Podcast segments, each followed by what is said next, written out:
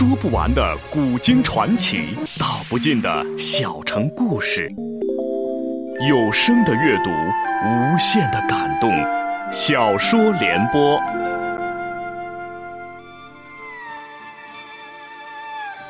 三国末年，司马氏把持魏国朝政，不惜私养死士，以暴力暗杀政敌。浑浊的世道，让名动天下的竹林七贤也难独善其身，深深卷入其中。请听吴畏撰写的《中国古代大案探奇录之竹林七贤》，由时代播讲。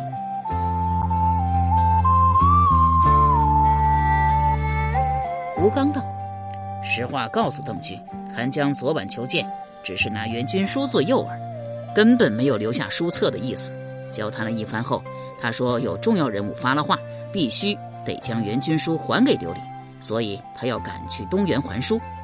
张小泉道：“但你心中仍然想要得到援军书，所以派人跟踪韩江，途中将他杀死，抢回了书册。”吴刚很是恼怒道：“我为何要杀韩江？我又怎么敢杀他？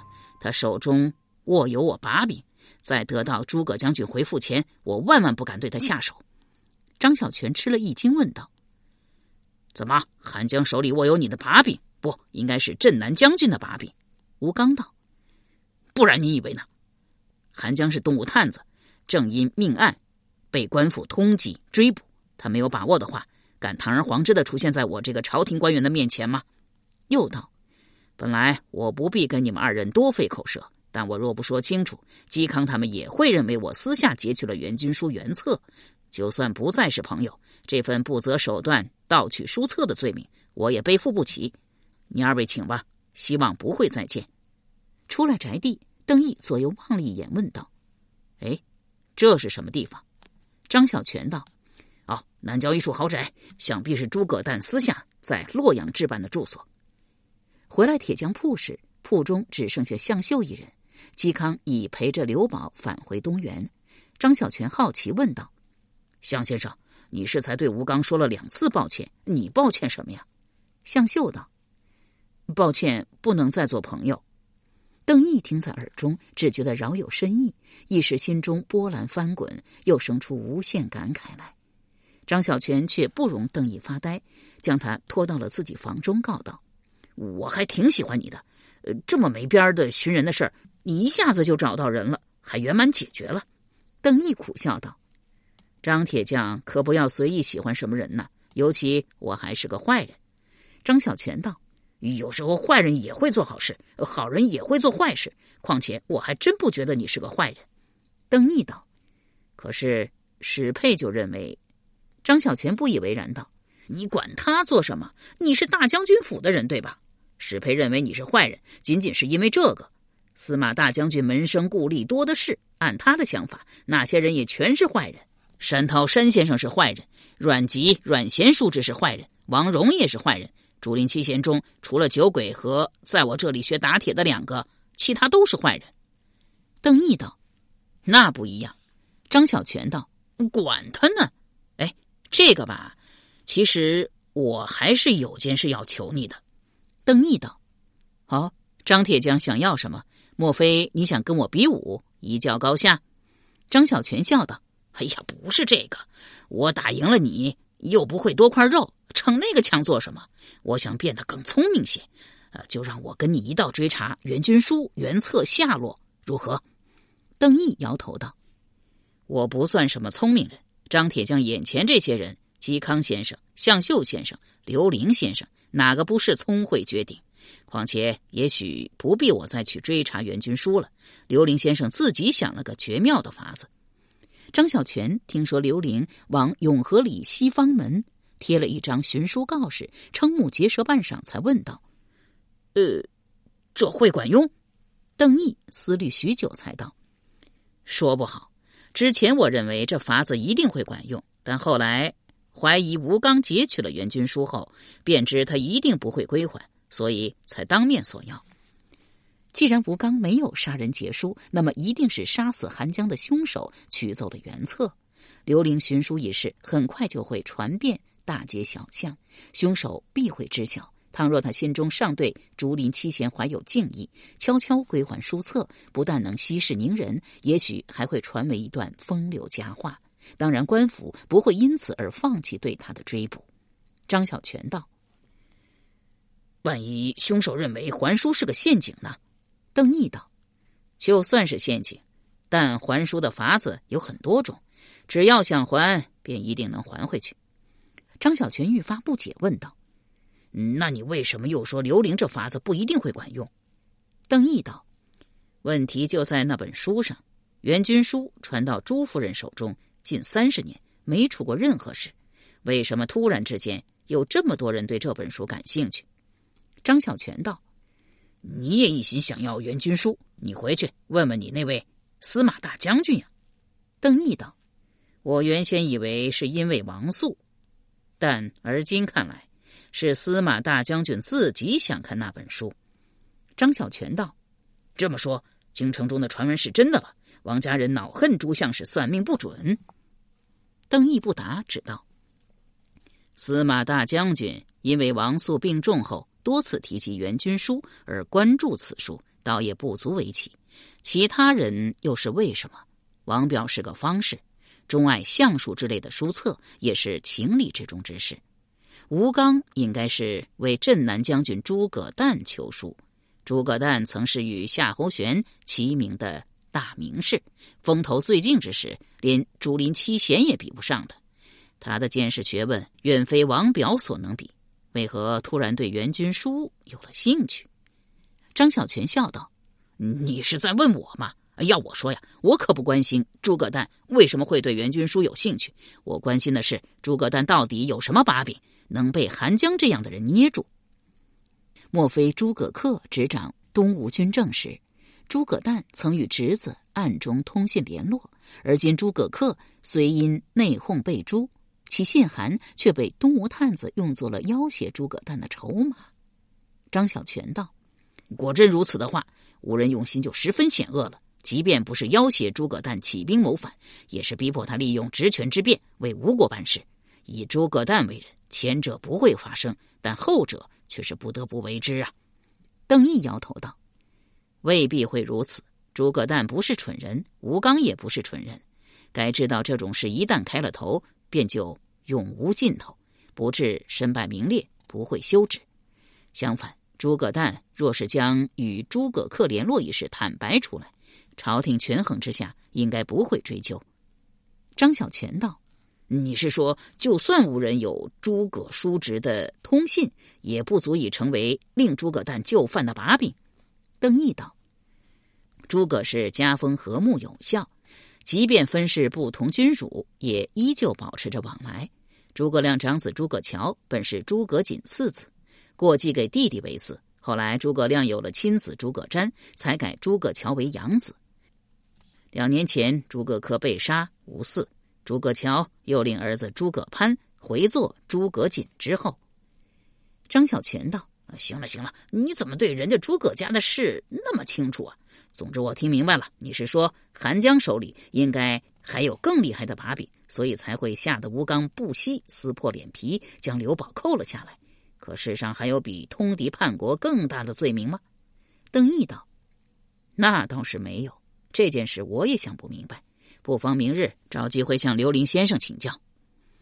张小泉道：“你为何不说向嵇康请教？而且向秀就住在隔壁，你怕他们两个是也不是？”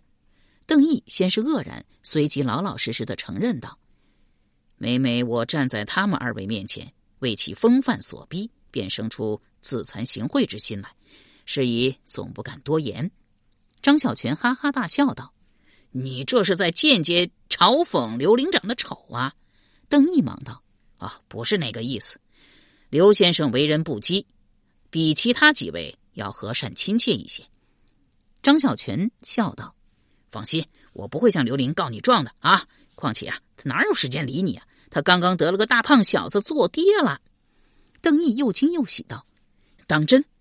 又想起当日在首阳山刘府时，曾本能起意要杀朱元军，心中愈发惭愧内疚，暗道：如此，我更要尽快的寻回元军书，也算是对朱夫人的一点弥补了。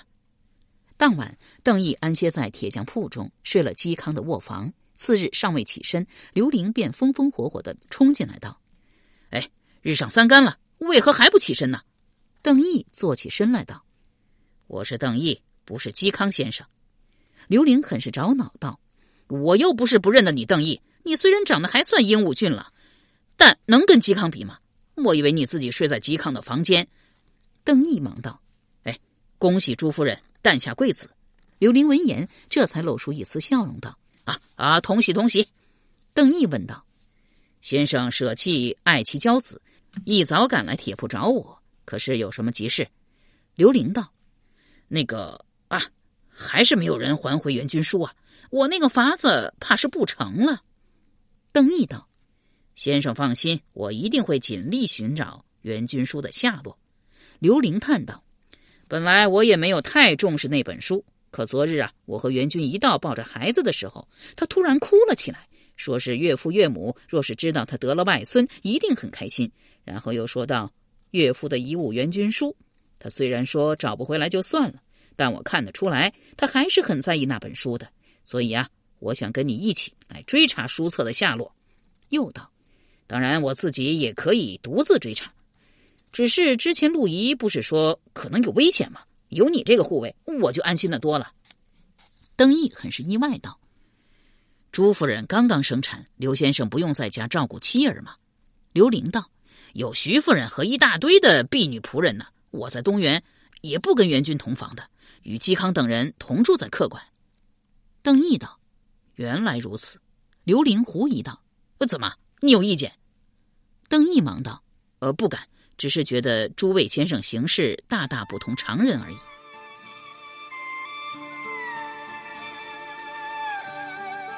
由时代播讲的吴畏撰写的《中国古代大案探奇录·竹林七贤》正在播出。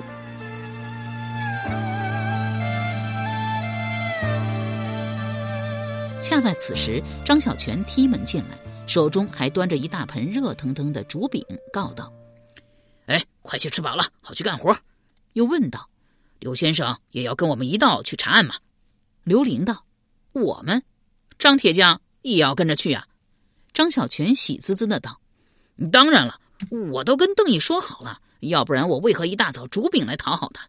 刘玲道：“那好，正好我也没吃早饭呢。”三人一边吃饼喝汤，一边商议如何进行下一步。刘玲道：“镇南将军诸葛诞。”位高权重，朝野内外留意他的人不少，敌国就更不在话下了。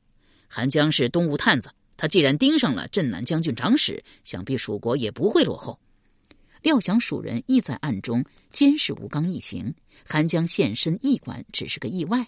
通缉他的告示贴遍全城，监视的蜀汉探子不难认出他来。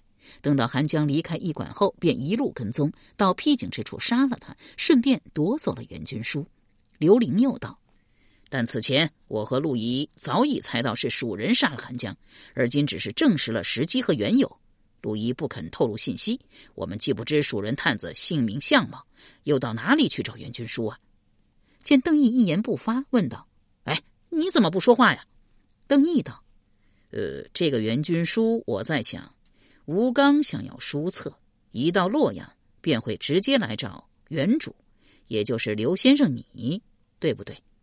刘玲道：“啊，对呀，吴刚找过我说，想要援军书，也不必是原册，手抄本就好。”邓毅道：“那么韩江又是如何知道吴刚想要援军书的呢？”刘玲道：“哎呀，这还真是个问题啊！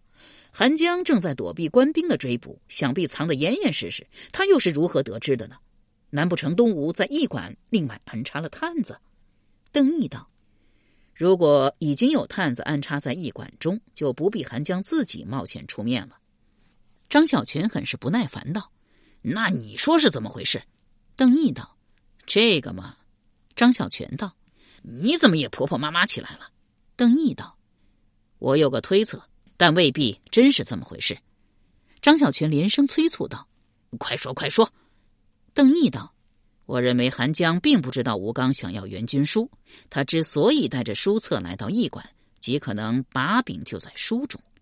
刘玲闻言大吃一惊，道：“什么？邓毅道：“先生给我的援军书手抄本，我大致翻过，记得里面提到过琅琊诸葛世家，但未曾细看，便将书册呈交了上去。”刘玲蓦然醒悟道：“是了，嵇康也提过此节，莫非里面有关于镇南大将军诸葛诞的不利之词，所以吴刚才会如此紧张？”邓毅大出意外道：“援军书原是先生所有。”先生，您自己也没看过吗？刘玲摇头道：“我对方术之类没兴趣。这本书我虽抄了两遍，但我不懂相术术语，注意力只放在了笔记上，所以啊，内容也没过脑子，不知道里面说了些什么。”邓毅道：“书册的内容不是嵇康先生默写出来的吗？不如找他详细咨询一下。”刘玲摆手道：“这件事还是不要去麻烦嵇康了。”他既然这么说，邓毅便不再坚持。张小泉道：“先生不是抄了两本书吗？一本在司马大将军手中，另一本还在吴刚手里。不如直接去找他。”刘玲道：“这倒是个好主意。”三人遂往驿馆而来。到驿馆门前，正好遇到驿卒金钟。金钟见到邓毅，立即迎上来，笑道：“我还以为再也见不到邓君了。”邓毅道：“吴长使人呢？”金钟道。啊还在驿馆中呢，不过是说闭门谢客。三位直接进去吧，看能不能见到人。三人便来到吴刚居住的院子，请侍从通报。片刻后，吴刚亲自出来，将刘玲几人迎进客堂。吴刚问道：“可是韩江被杀案有了进展？吴军书原册可有找到？”刘玲道：“不瞒吴长史，我今日到访是来求观你手中的援军书。”吴刚道。刘军是指吕安送来的援军书手抄本吗？我昨日一拿到，便派人送回新野给诸葛大将军了。刘玲道：“我已经大概猜到是怎么回事，吴长史何不实言相告？”吴刚思虑片刻，终于叹道：“原书即为刘军所有，想必你早对内容了如指掌，再掩饰下去亦是无用。”起身往卧室取了一本书册，奉给刘玲。刘玲大惊失色道：“这这不是手抄本，这是原册呀！”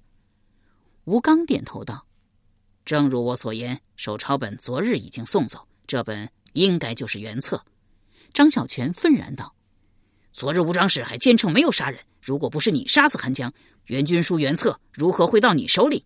吴刚摇头道：“我没有撒谎，我确实没有派人追杀韩江，更没有夺书。这本书是有人送到驿馆。”指明交给我的。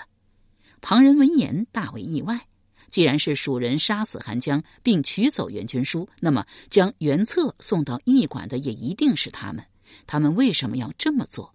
既然无人试图利用援军书中不利诸葛氏的言辞来要挟吴刚，蜀人应该也发现了这一点，为何不照猫画虎呢？即便难以成功，至少值得一试。刘玲忙大致翻了一遍，却发现内中少了一页，忙问道：“是不是既有琅琊诸葛世家的那一页被撕掉了？”吴刚长叹一声，点了点头。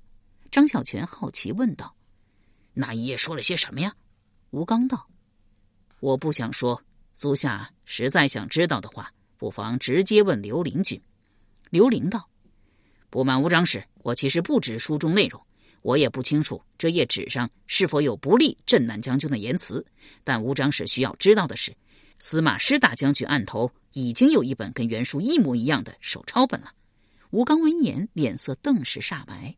刘玲着意看了邓毅一眼，这才道：“如果吴长史认为司马大将军会依据一本相术书来判定镇南将军是否忠于朝廷，那你可就太小瞧大将军了。”张小泉也道：“朱相士曾预测王素会位至三公，结果还不是前几天就死了。司马氏跟王氏是姻亲，有活生生的例子在眼前，司马大将军更不会相信了。”吴刚失魂落魄了一阵子，这才道：“可是诸葛将军毕竟跟蜀吴两国均有渊源，言外之意，无非是指诸葛诞堂兄诸葛亮、诸葛瑾曾分任蜀吴重臣一事。”刘玲道。吴长史是想说，蜀吴两国均想利用援军书来构陷诸葛将军，足见司马大将军疑心深重，是吧？其实正好相反，如此才愈发显得诸葛将军对魏国重要，是以对手不得不大行挑拨离间之计。吴刚道：“那么以刘军军的意思，我目下该怎么做？”刘伶道：“完全不必再在意这件事。若是司马大将军召见吴长史，问及此事，你便将这两天发生的情形如实禀报。当然，你绑架刘宝、邓毅这件就不必提了。”吴刚道。但是援军书中，刘伶道：“越是在意书中的预言、谶语之类的，就越显得心中有鬼，不是吗？况且到了目下状况，吴长史也没有别的选择了。”吴刚沉吟许久，才道：“多谢刘灵君指教，我便这么做吧。”又问道：“要不要我设法捉住送书的人，交给司马大将军？按照刘灵君推测，他应该是蜀国探子身份。”刘伶道。对方能抢先杀死韩江，再悄无声息的将书送到驿馆，想必正密切监视着吴长史。吴长史既已决定不必在意书中谶语，对方知道要挟无用，便不会再接近你。你是不可能捉住他们的。叹了口气，又道：“只希望他们知道要挟已然无用后，便将撕掉的那页纸还给我。”辞出驿馆，刘林和邓毅均是一言不发。张小泉道。怎么都愁眉苦脸的？我觉得事情还算解决的不错呀。虽然少了一夜，但毕竟是寻回来了。刘先生足以回去向朱夫人交差了。刘玲凝视着手中的书册，叹道：“有时候苦苦追寻，总是得不到，但不经意的一转身，嘿，他又出现在你身边。命运呐，总是这么爱捉弄人呐。”张小泉道：“那么刘先生不断的唉声叹气。”因为还没有捉住蜀国探子嘛？那是私利的事，何必为他瞎操心呢？刘玲摇头道：“不是因为这个。”张小泉道：“那是因为什么？”刘玲看了邓毅一眼，摇了摇头。张小泉便拉住邓毅手臂，问道：“哎，你是不是做了什么惹得刘先生不开心的事啊？”邓毅道：“自昨日起，我便一直跟着张铁匠在一起。我做了些什么，你还不知道吗？”张小泉道：“那为什么刘先生总看你呀？”